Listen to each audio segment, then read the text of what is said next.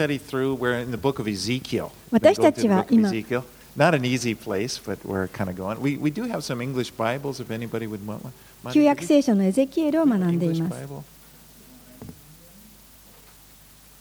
Uh, I think we have at least one or two of them there, if anybody wants one. Yeah, we're finishing up now, uh, chapter 28, and we left off there, and we're at the, the very end of the, the, the book of, of the chapter. エゼキエル書の28章の20節からになります。But we're in the middle of this section of in the book of Ezekiel, which, which are prophecies against the nations surrounding Judah. この、えーユダの周りのあ諸国へのえー裁きの連続をのところを学んでいます。It's from chapter 25 to 32. 25章から32章にわたってユダの周辺諸国の裁きのようです。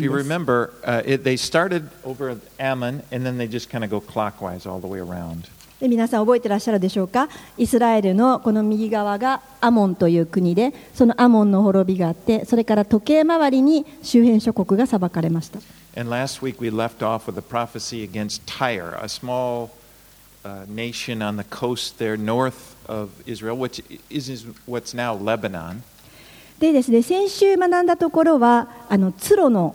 という町の裁きでしたこれはイスラエルの北側にあたる、えー沿岸のにあった国でして、まあ、今でいうとレバノンにあたります And let's read verses, chapter 28, verses 20 through 23. ではエゼキエル書の28章の20節から23節までお読みいたします Okay, you go, go ahead and read it in Japanese. はい、では日本語でお読みします。次のような主の言葉が私にあった。人の子よ、シドンに顔を向け、それに予言せよ。神である主はこう言われる。シドンよ、私はお前を敵とし、お前のうちで私の栄光を表す。私がシドンに裁きを下し、私が聖であることをそこに示すとき、彼らは私が主であることを知る。私はそこに疫病を、その通りには流血を送り込む。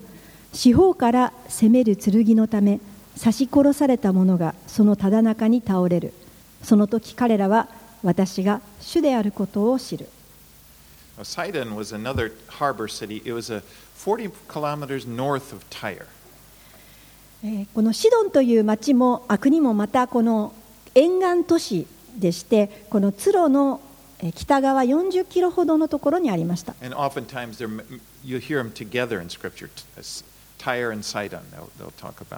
この御言葉の中ではよくこのツロとシドンという国は一緒に語られていることがあります。でこのツロと同じくですね、このシドンもとても強い海軍を持った都市でした。They're going to experience the judgment of, of God, and they'll be conquered by Nebuchadnezzar along with the other nations. しかしこのシドンもこの周りの周辺諸国と同じようにこのバビロンの王であるネブカデネザルによってえー征服され神の裁きを経験します.そしてその時彼らは私が主であることを知るとあります。All right, let's read 24 through 26. では続きましてエゼキエル書の28章の24節から26節までお読みいたします。イスラエルの家には彼らを侮ったすべての周囲の者たちが突き刺す茨も痛みを与える棘も再び望むことはない。その時彼らは私が神主であることを知る。神である主はこう言われる私がイスラエルの家を散らされていた諸国の民の中から集めるとき私は国々の目の前で私が聖であることを示す。彼らは私が私のしもべヤコブに与えた土地に住む。そこに安らかに住み家々を建てブドウ畑を作る。彼らは安らかに住む。周辺から周囲から彼らを侮るすべてのものに私が裁きを下すとき彼らは私が彼らの神主であることを知る So, in this section, you know, that I mentioned the prophecies to the nations, right in the middle of this section, there's this promise of restoration for Israel. この周辺諸国への裁きの予言のこのちょうど真ん中にイスラエルの回復の約束が書かれています、And, 25 and 節。when I say right in the middle, I mean it is. It's right in the middle. There are 97 verses before and, and then 97 verses after. 先ほど私はちょうど真ん中と言いましたけれども、これは本当にちょうど真ん中に書いてあるんです。97節、えーその前半に、えー予言があり、そしてまたこの後97節、えー予言があります。Now, I heard, I heard a, a teacher say that, and, I, and I'm always a little skeptical. Okay, let me check it. And I did. I counted them up, and it is right exactly in the middle. まあね、そういうふうに語っている先生のメッセージを聞いたことがあって、まあ、本当かなというふうに思ってたんですけれどもあの実際にこの数えてみるとまさしくその通りでした。And I thought, is this a coincidence? えこれって偶然でしょうか Well, you know, the thing about, as we know, the Bible is, is, is a supernatural book. 皆さんこの聖書というのは本当に超自然的な本です。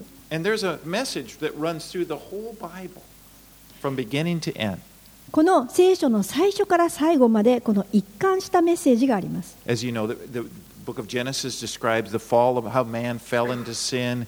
and, and then in, in verses in, in Genesis 3:15, it points ahead to a redeemer who would come and redeem the world. この聖書の初めである創世記にはえ罪の始まり人が罪を犯すところから始まってそしてその初めのところからもうすでにえやがてこの世をあがなわれるあがない主が来るという先を示したところが始まりに書いてあります and。then we see the, the focus narrows to, to a man, to Abraham.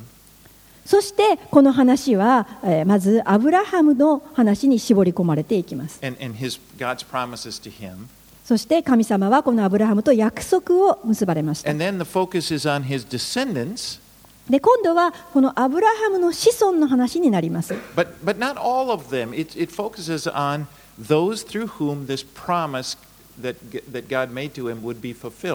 でもこのたくさんいた子孫全体ではなくてそのうちの一つ約束が成就される子,孫の話になります。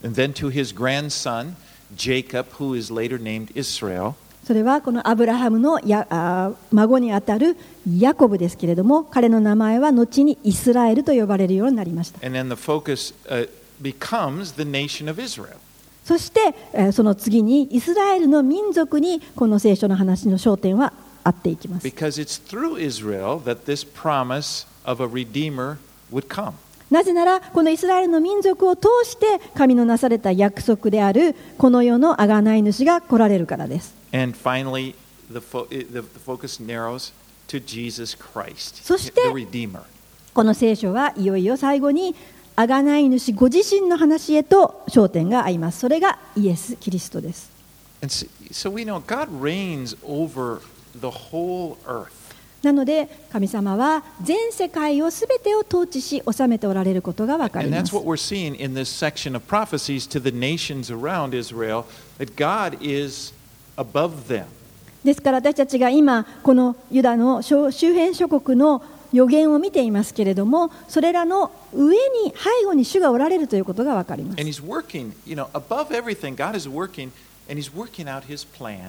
で神様はこの世をあがなうためにこのすべてのことを用いてご計画をその通りに実行されておられます。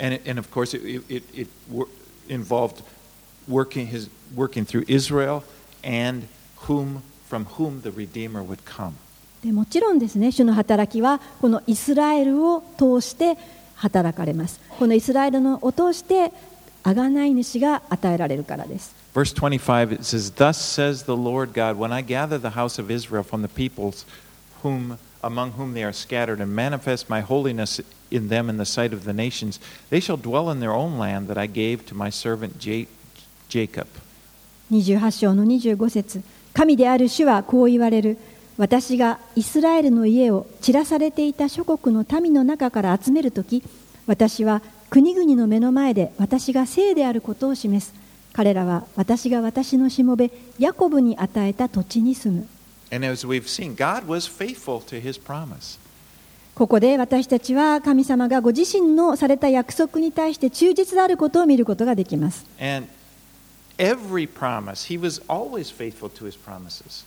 神様のなされたすべての約束は成就されます。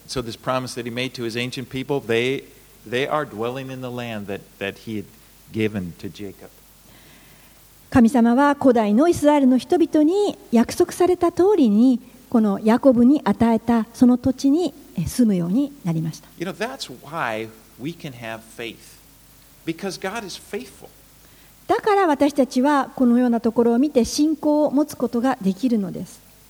I mean, He's always faithful to His promises. 神様は常に約束に忠実なお方です。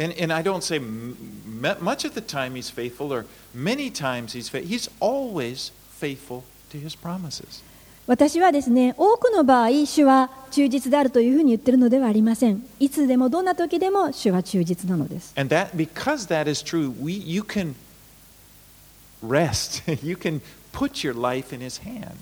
神様が真実の方であるので私たちはその上に平安でいることができます。誰一人としてこの神様のご計画を阻止することができる人はいません。いかに私たちが不忠実であっても神様のご計画は阻止されません。I, love that verse in, 2 Timothy 2:13.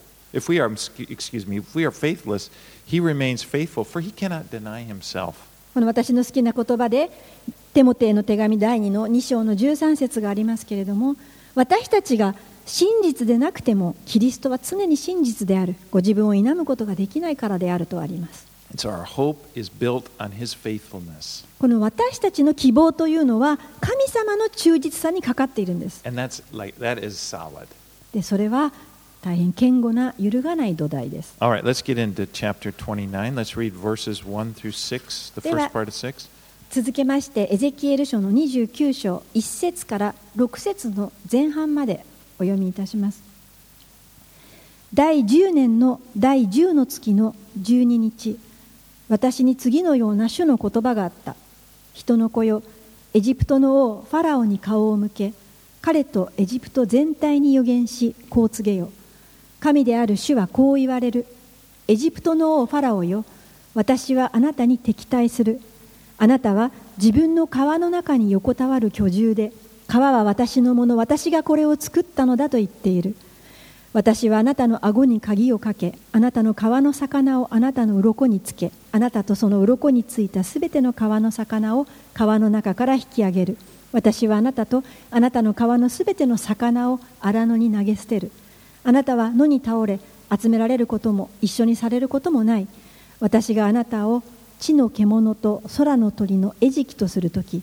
エジプトの住民は皆私が主であることを知る So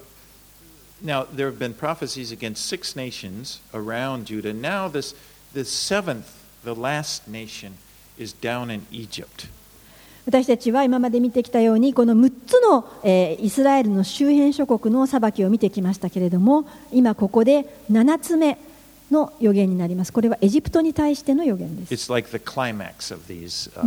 これはクライマックスですね。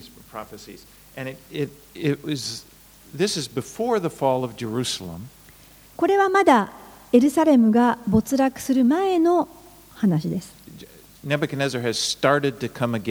Jerusalem, and in, it's seven, in seven months, Jerusalem will fall. もうネブカデネザルは包囲攻撃をエルサレムに対して始めていましたけれどもエルサレムが没落するよりは7ヶ月前の時のことです Israel had been enslaved by Egypt for 400 years before God had delivered them and brought them into the promised land. まあ、かつてイスラエルはエジプトによって400年もの間奴隷でしたそしてその中から神がイスラエルの人々を助け出して約束の地へ連れて行ったのでした And you know, even though Egypt had once been their oppressor, it's like Israel had this impulse, even afterwards, to, to look to Egypt for security during the time of crisis. ですからエジプトはイスラエルにとってはずっと弾圧者であったはずなのにもかかわらず彼らは何かにつけこの危機がやってくるとエジプトにこう助けを求めるということをしてきました、when they should have been looking to God.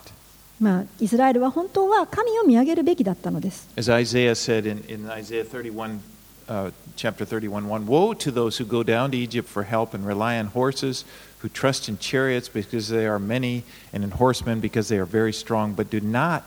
look to the Holy One of Israel or consult the Lord. イザヤ書の31章の一節ああ助けを求めてエジプトに下る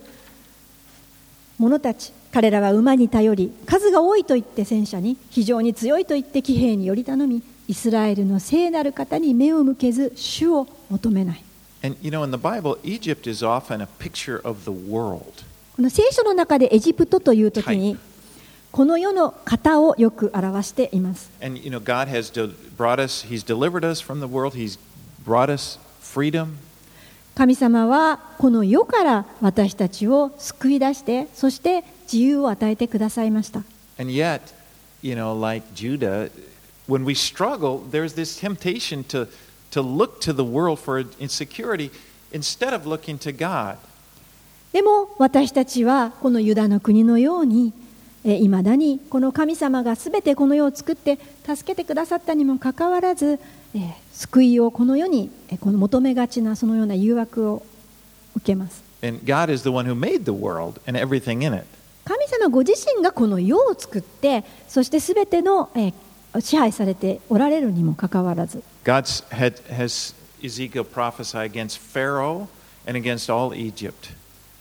神様はここのエゼキエルの予言を通して、エジプトの王に対してまたエジプトに属するすべてのものに対してえーこのように言いました verse 3, Thus says the Lord God, Behold, I am against you, Pharaoh, king of Egypt, the great dragon that lies in the midst of the stream that says, My, my Nile is my own. I made it by myself. 29章の3節こう告げよ神である主はこう言われるエジプトの王ファラオよ私はあなたに敵対するあなたは自分の川の中に横たわる居住で川は私のもの私がこれを作ったのだと言っている So God calls Pharaoh the great dragon. And ma- many uh, commentators believe he's referring to the big crocodiles that were there in the Nile. 神はここでファラオのことを居住というふうに言っていますけれども多くの人々はこれはあのナイル川にいた大きなワニに例えているんだろうと言います You know, they were the dominant creature. in もうこの沖縄にがいてナイル川の生息,生息している生き物では最強の動物でした。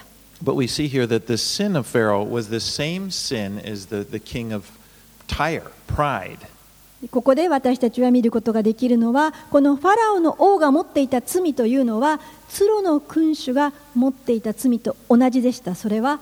傲慢です。ファラオの態度はまるで自分は神のように振る舞いました。このナイル川は私のものだ。私がこれを作ったのだ。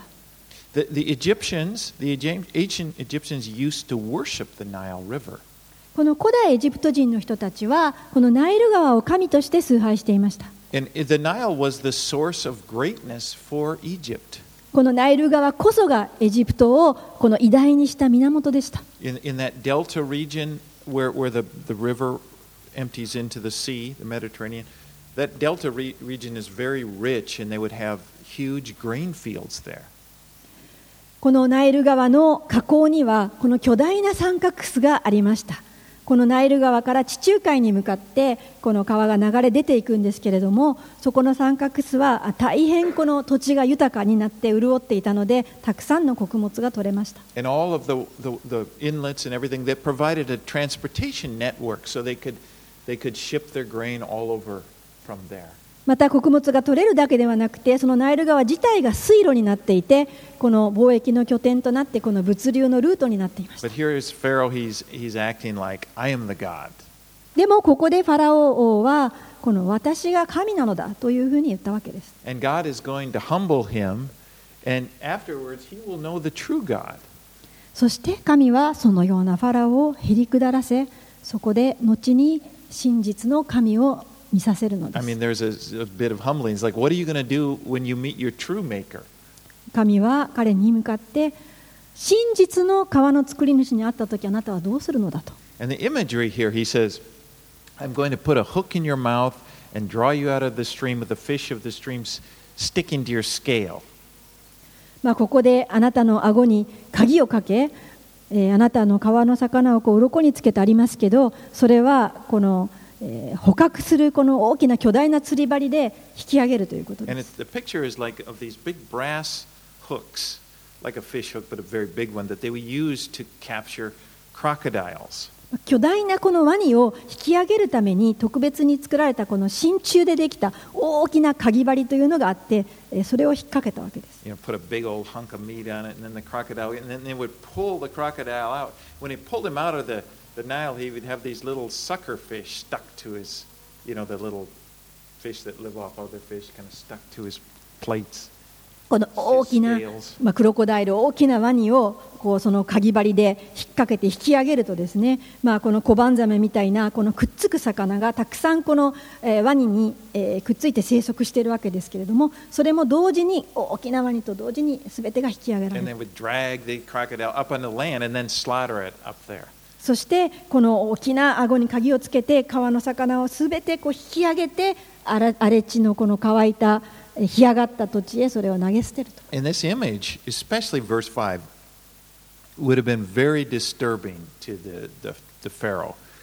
でそのような状態というのは特に五節に書かれているところですけれどもこの荒野に投げ捨てられてしまうというのはこのエジプトの王にとってはとっても耐え難い話でした。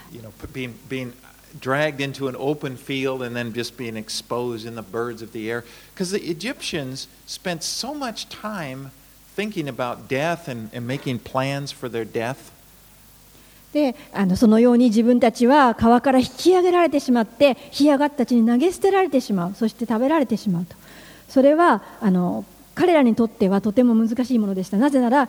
彼は死ぬためにとってもこの自分たちの死ぬために、えー準備をしていた民族でした You know, the, the pyramids, and, you know, they built the pyramids. They, they would build these big rooms to, you know, and they would have their bodies embalmed. このファラオたちは自分たちの墓のためにこのピラミッドというものを生きているうちから作ってそしてあの死ぬ時にはあの完全に自分の体にこの防腐処理をしてそしてその中にしまってもらうということです。なのにもかかわらず川から引き出されてあの地に投げ捨てられてしまうというのは彼らにとってはもう考えられない恐ろしいことでしたもちろん彼らじゃなくても誰でも嫌ですけれども 特に。let's look at 6 to 9. で、えー続けまして29章の6節の後半から9節の前半までお読みいたします。29章。彼らがイスラエルの家にとって足の杖に過ぎなかったからだ。彼らがあなたの手をつかむとあなたは折れて彼らの肩を皆砕いた彼らがあなたに寄りかかるとあなたは崩れて彼らの腰を皆痛めさせた。それゆえ神である主はこう言う。私は剣をあなたの上にもたらし人も家畜もあなたのうちから立ち滅ぼす。こうしてエジプトの地は荒れ果てて廃墟となる。Egypt had always had been an unstable source of support for Judah.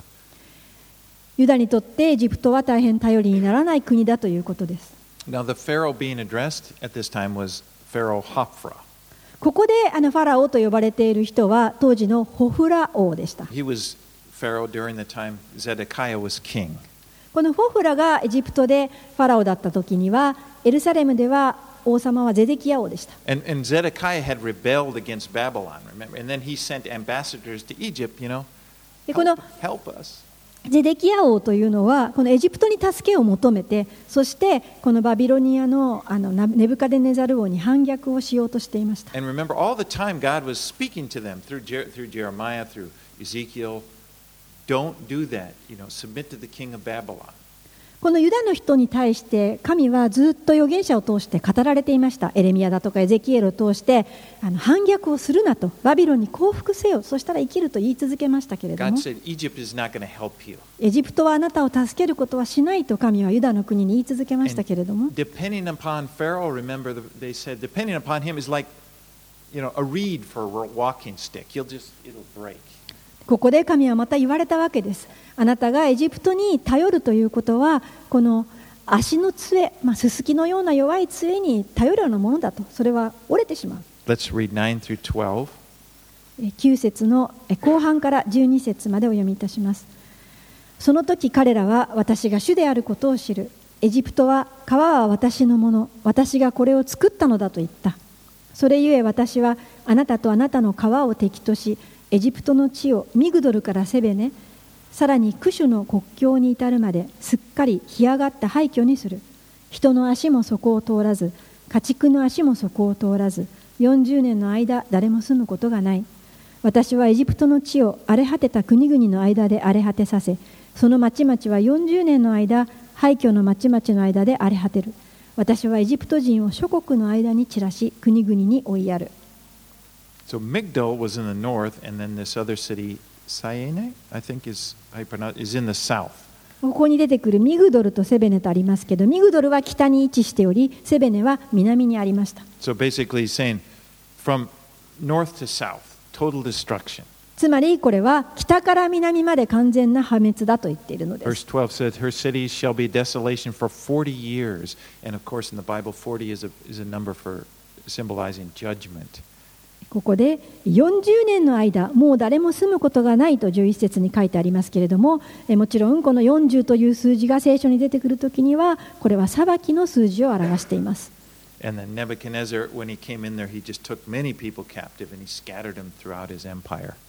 このネブカデネザル王がエジプトの人々の多くを捕虜として、そして自分の帝国の諸国へと散らしました。では続けまして29章の13節から16節をお読みいたします誠に神である主はこう言われる。40年の終わりになって私はエジプト人を散らされていた諸国の民の中から集めエジプトを回復させる。彼らをその出身地パテロスの地に帰らせる。彼らはそこで取るに足りない王国となる。どの王国にも劣り二度と諸国の上に自分を高くすることはない。彼らが諸国を支配しないように私は彼らを小さくする。イスラエルの家にとってはもう頼みとはなならなくなる。これに助けを求めた時の咎を思い起こさせることになる。この時彼らは私が神主であることを知る。So this is going to be the end of Egypt's history as a world power. でここがですね世界に君臨していたエジプトの歴史の最後になります。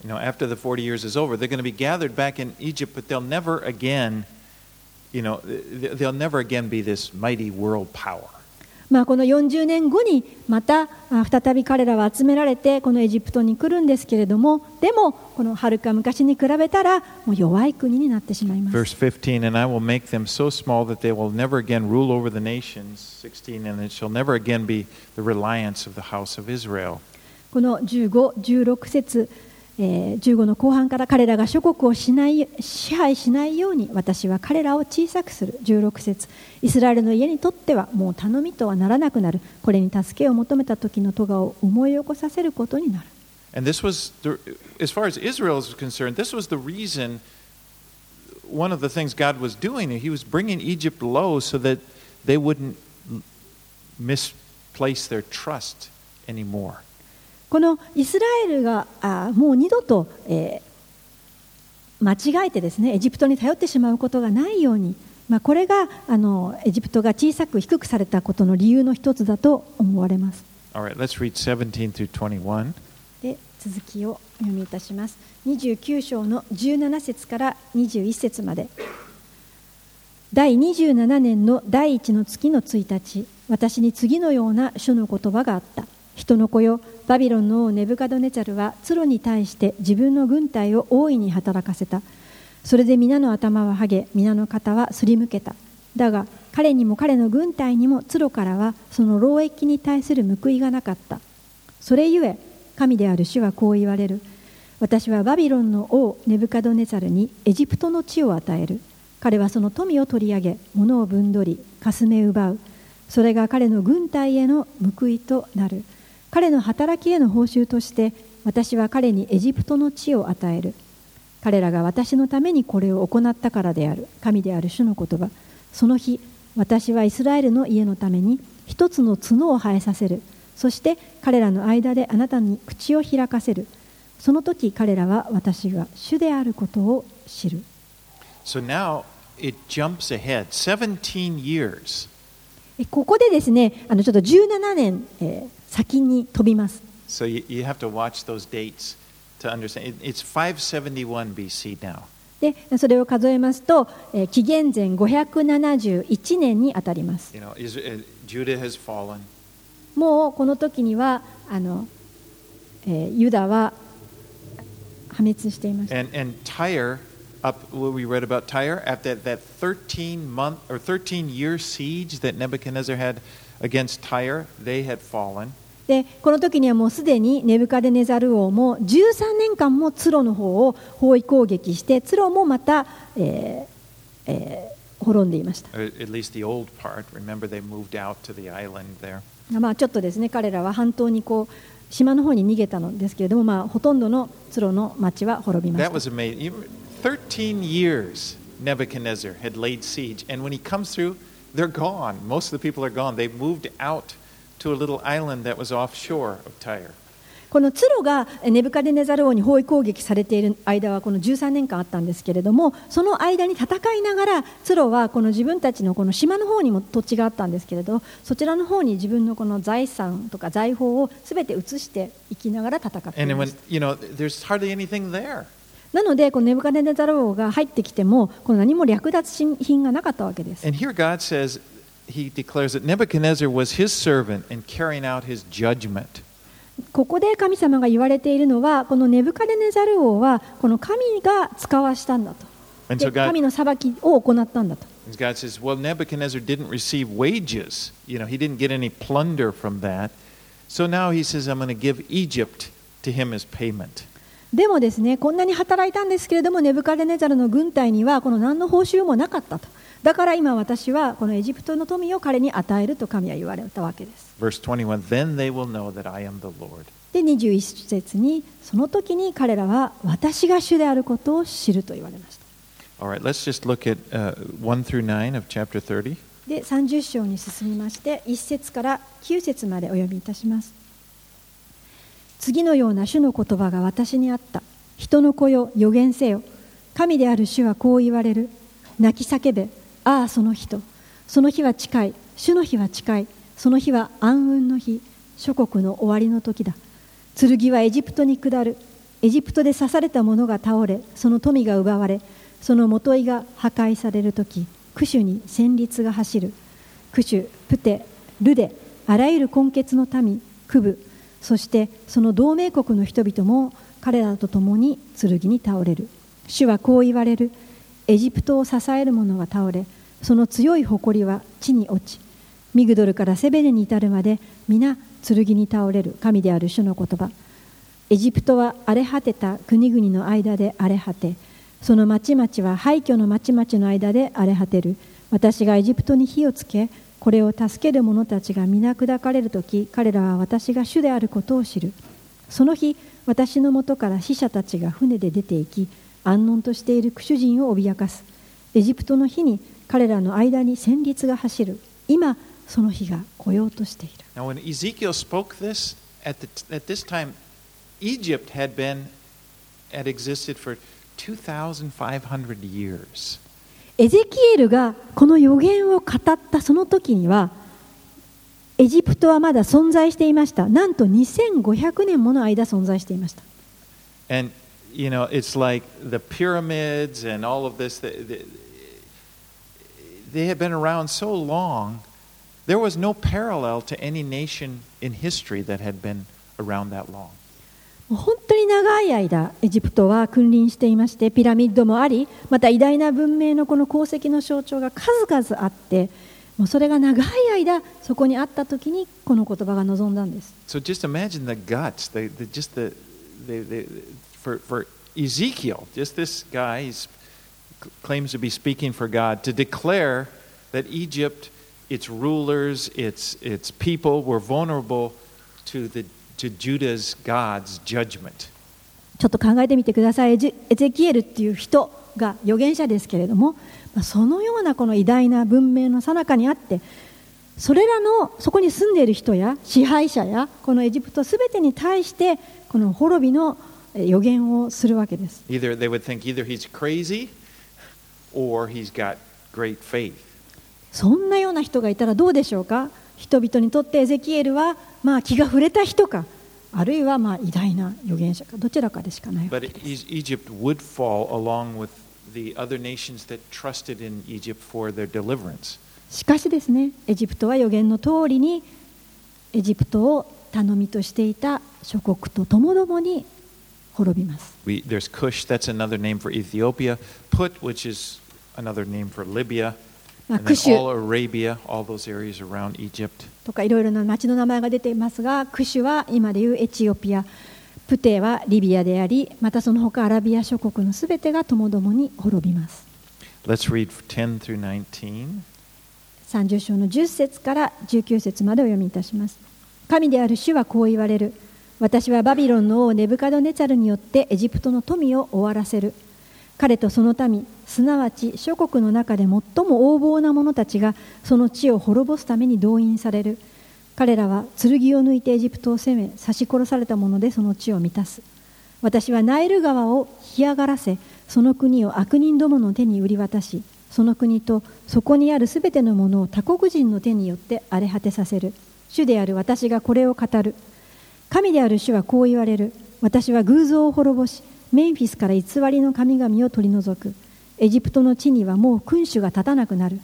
私はエジプトの地に恐れを望ませる。私はパテロスを荒らしツァオンに火をつけテーベに裁きを下す。私はエジプトの砦で真に私の憤りを注ぎテーベの群衆を立ち滅ぼす。私はエジプトに火をつける。真は苦しみにもだえテーベは砕かれそしてメンフィスは白昼の敵に襲われる。オンとピ・ベセテの若い男たちは剣に倒れその町々は捕らえられていく。私がエジプトの首輝を砕きその強い誇りが断たれる時タフパンヘスでは日は暗くなり雲がそこを覆いその娘たちは捕らえられていく。私がエジプトに裁きを下す時彼らは私が主であることを知る。Verse 10 I will put an end to the wealth of Egypt by the hand of Nebuchadnezzar, king of Babylon. 10節に私はバビロンの王ネブカトネザルによってエジプトの富を終わらせる And in this section, you see that phrase repeated I will, I will, again and again. でここでこの私は何々する私は私は私はと出てきます So, although Nebuchadnezzar is doing this, it's like God is saying, This is me working. つまりネブカドネザル王が行っていますけれども神様はここで私だこれは私が行っているのだと言われているのです。ネブカデネザルは私が今用いてこれをやっているけれども神様は私がこれを行っているのだと言われているわけ。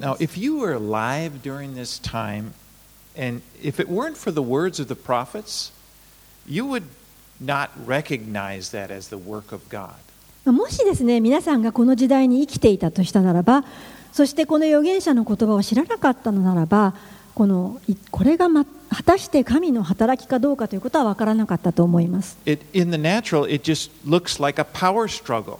Like it's, it's the stronger nations are, are ruling over the weaker. まあ、この普通に見ますとですねこの権力闘争戦争です強い方がこの弱い方勢力の弱い方を征服しているようにしか見えません But because of the prophets, because of the scripture, we see that, that, でもですね、この御言葉ゆえに、私たちはここに神が上に働いておられることを知ることができます。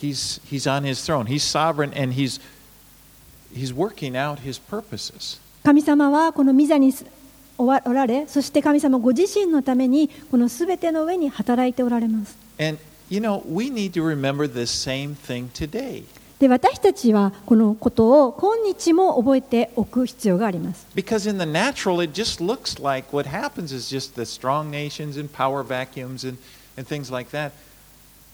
なぜならですね、この世界の出来事、今起こっていることも、この、えー、なぜかこう自然に湧き上がっているように見えるかもしれませんけれども。But when you read,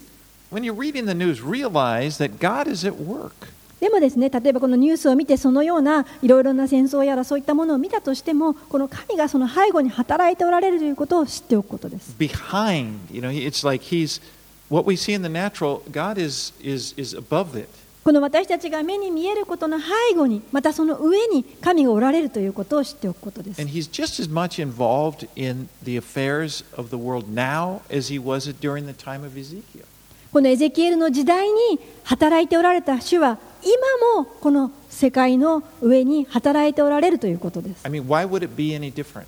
どうして違う必要があるでしょうか？神様は神様はこの地球から手を引いてしまったんでしょうか？あもう私の仕事は終わったと言われたでしょうか？そんなことはありません。Now, often will make mistakes. They try to explain what God is doing and they don't really know. まあですね、神様はこのあ私たちはこの神様がどのように関連関与されているかということをあの知ることはありませんですから多くの人たちはここでこの失敗をしてしまいますどうやって一体神が関与してるんだとそれがわからないじゃないかと言ってあの神の関与を疑うんです Because God doesn't often, He doesn't tell us everything that He's doing. でもですね神なるお方は私たち人間にこの全てを知らせる必要はありません But He gives us glimpses in His Word, and we know, He gives us enough, we know that uh, He shows us what we need to know. でもですね私たちに神様の御言葉を通して神が働いておられるということは垣間見させてくださってるんです He's given us prophecies about future, 神様はこの未来に起こる予言も与えてくださっています even difficult things that would come. これから、えー大変なことが起こるということさえも記してくださっています And, and those are glimpses. We don't need to know it all. He's not going to tell anybody everything, but we just need to know that God is on the throne. この私たちはこの一つ一つのことすべてを把握することはできないかもしれませんけれども私たちが知るべきことはすべての上に主が働いておられるということです That's what prophecy does. We, so much of the Bible we've, is, is prophecy, and we've seen many, many of those come true, be fulfilled. この預言書を学ぶときに私たちはこの多くが成就したということを知ることができます And as we look at it, we just think, well, it's only logical if, if, if God did it this way, well, that means that the prophecies that He's spoken that haven't come true will come true. でこのように、えー聖書の予言を学ぶときにあの非常に論理的にそれも信じることができますこのように忠実であった神様の約束がこれから起こる予言に対してもそのようになるのだと信じることができます like thousand. Thousand you know,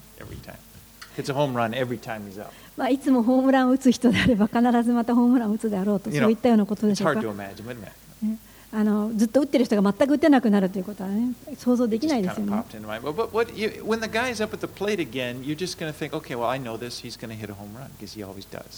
であの、神様がもしそういうふうなあのバッターであるならば必ず彼は打ってくれると。You, you どうして今あのストライクになってしまうの But God is never, there's never going to be a time when God's word, his prophecies fail. でもですね神様の予言があの成就しないということは決してないんです Verse 13 I will destroy the idols and put an end to the images in Memphis. 13節に私は偶像を滅ぼしメンフィスから偽りの神々を取り除くと主は言われました That statue of Elvis is in trouble.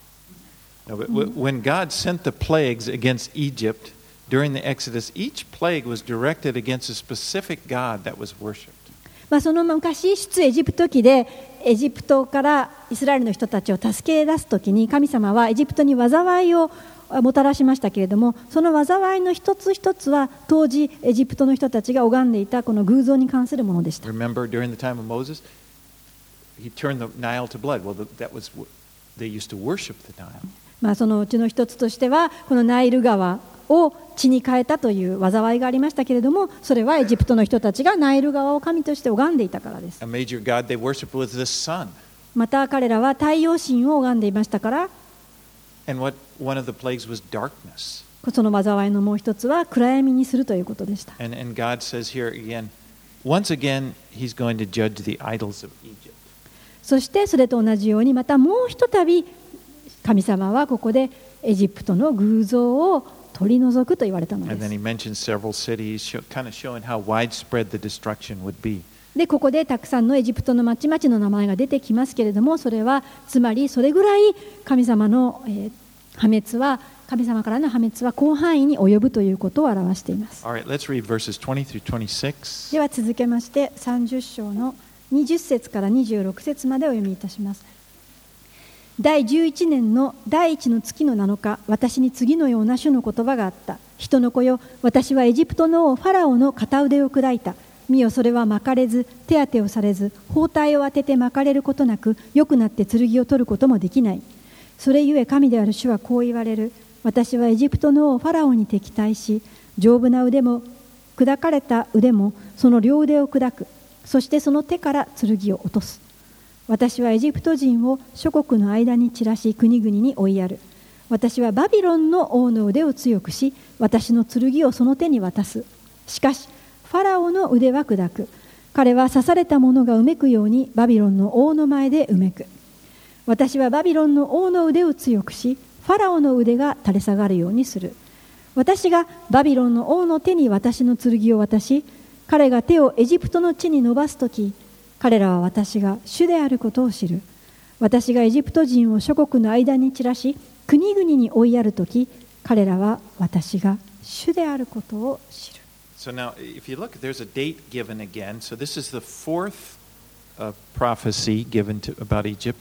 でここでまたあの日付が与えられています。これはこのエジプトに対するえこの蜜毛の4つ目の神の蜜毛になります。587 BC. That would be uh, three months after 29 1, after the first verse in 29. これでまたちょっとあの時代が戻るんですけれども紀元前587年まで戻りますそれはえー29章の一節から見ますと3ヶ月後になります It's shortly before the fall of Jerusalem. エルサレム没落の直前にあたります And that's significant because at this time, they, they're still, the people in Judah are still, they're surrounded by the Babylonian army and they're still hoping that Egypt is going to come and save the day. エルサレム没落の寸前ですからもうバビロニアにえー包囲攻撃をされている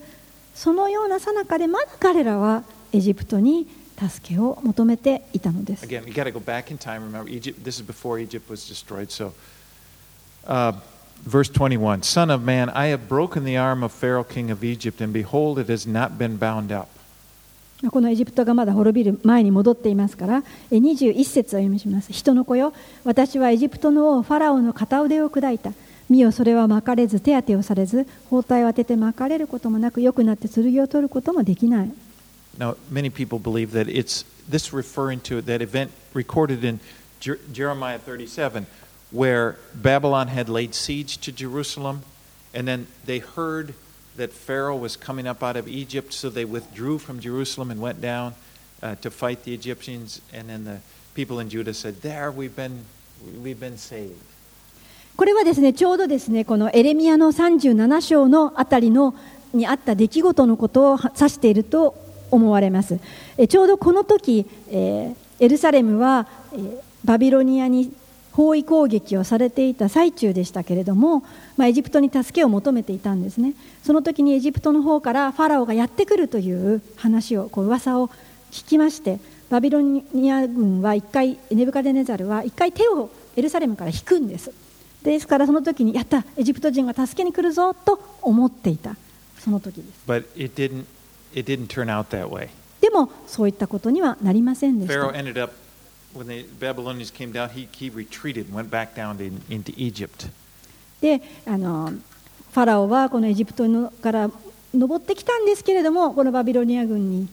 あ会ってですねまたエジプトに引き戻って後退してしまったんです the Babylonians returned. They just marched right back to, to なので Jerusalem. バビロニア軍はまたすぐにエルサレムの包囲攻撃へ戻ったわけです And so when you see in the Bible the arm, it talks about the arm, it's, it's a symbol of a strength. でここであの腕というものが出てきますけど、聖書の中で腕というのはあの権力の象徴をよく表します。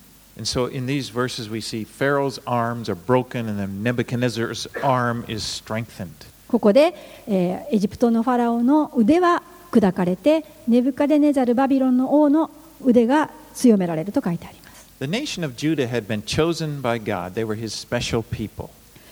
ユダの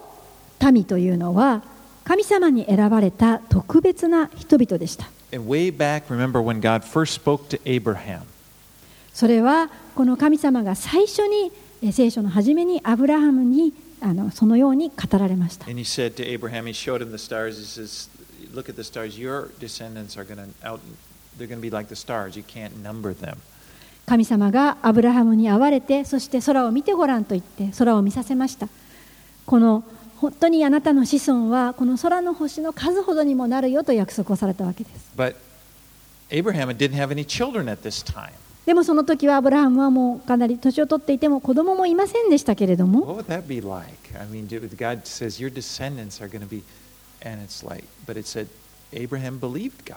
子供さえいなかった時にですね、空の見させられて、この空の星の数ほどお前の子孫は増えると言われて、まあ、どう思ったかありません分かりませんけれども聖書にはアブラハムはその神を信じたと His attitude was, if you say so.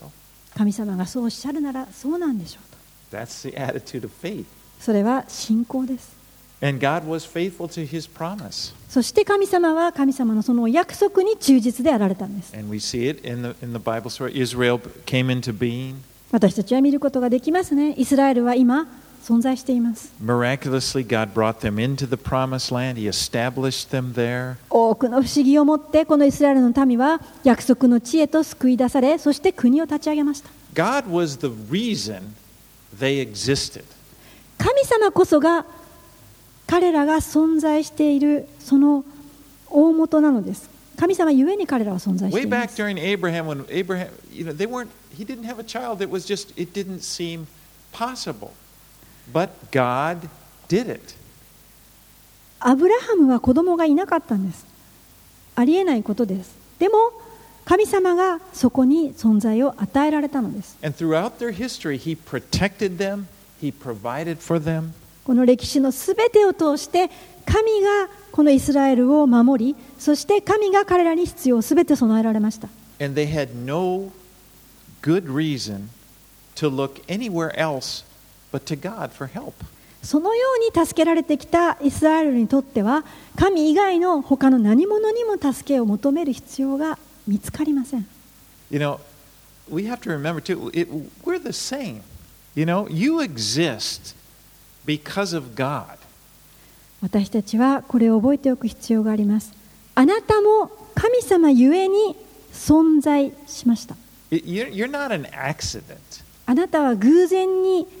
いらっしゃるわけではありません。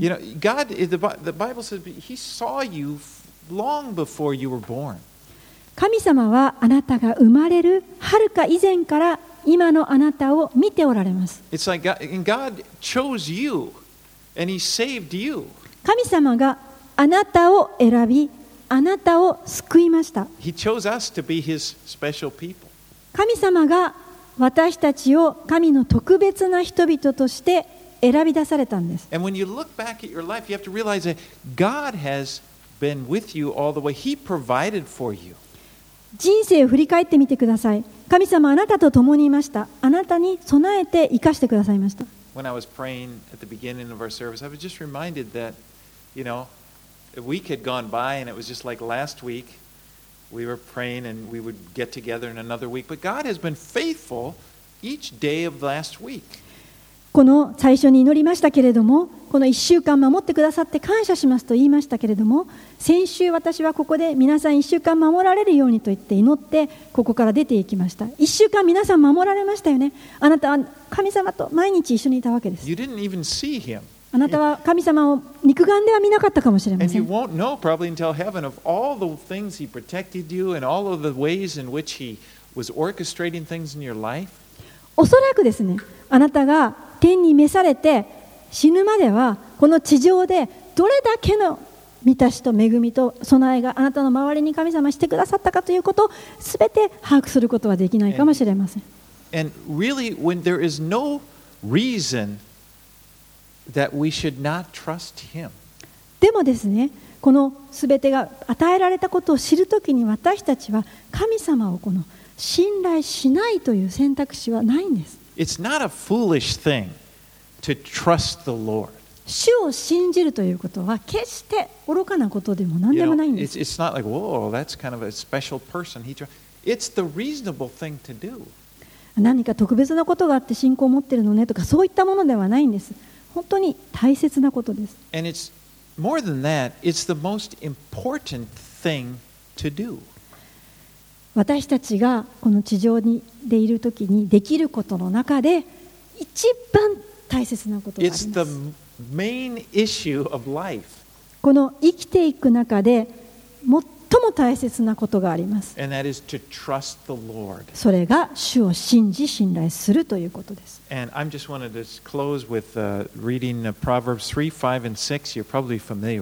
皆さんがご存知であるかと思いますけど、信玄の3章の5節と6節でお読みしたいと思います。もう皆さん、これはよく知っている御言葉ですけれども、今、あなたに新しくこの言葉を主が語ってくださいますように。Trust, in the Lord with all your heart.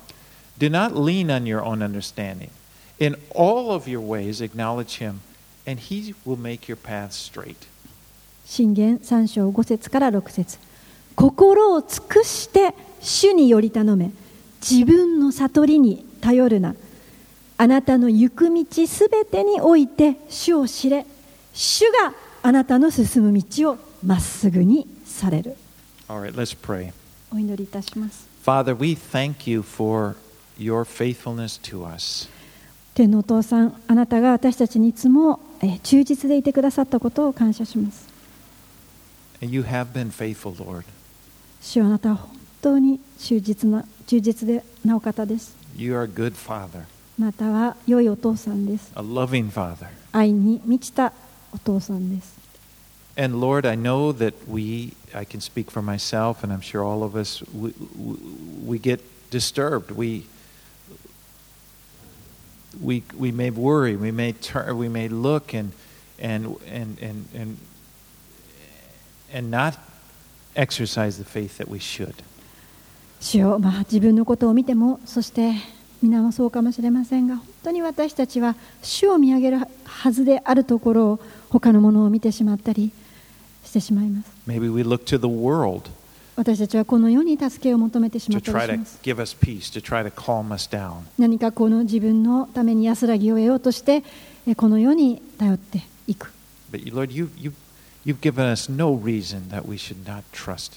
しかし、主はこの朝、私たちにまたはっきり、主を信頼しなさいということを教えてくださいました。ですから私たちは今宣言します。私たちはあなたをに頼ります。We choose to live our lives and base our lives upon your promises and upon your faithfulness. あなたの真実さ、そしてあなたの御言葉、あなたにわ私たちは信頼して歩みます。And we thank you for Jesus Christ 私たちのためにイエス様を送ってくださったイエス・キリストを感謝します。and for his death on the cross for us. 私たちのために十字架にかかって死んでくださったこと。And we trust in him and his blood to, uh, この十字架で流された血によって私たちの罪が許されたことを信じ信頼します。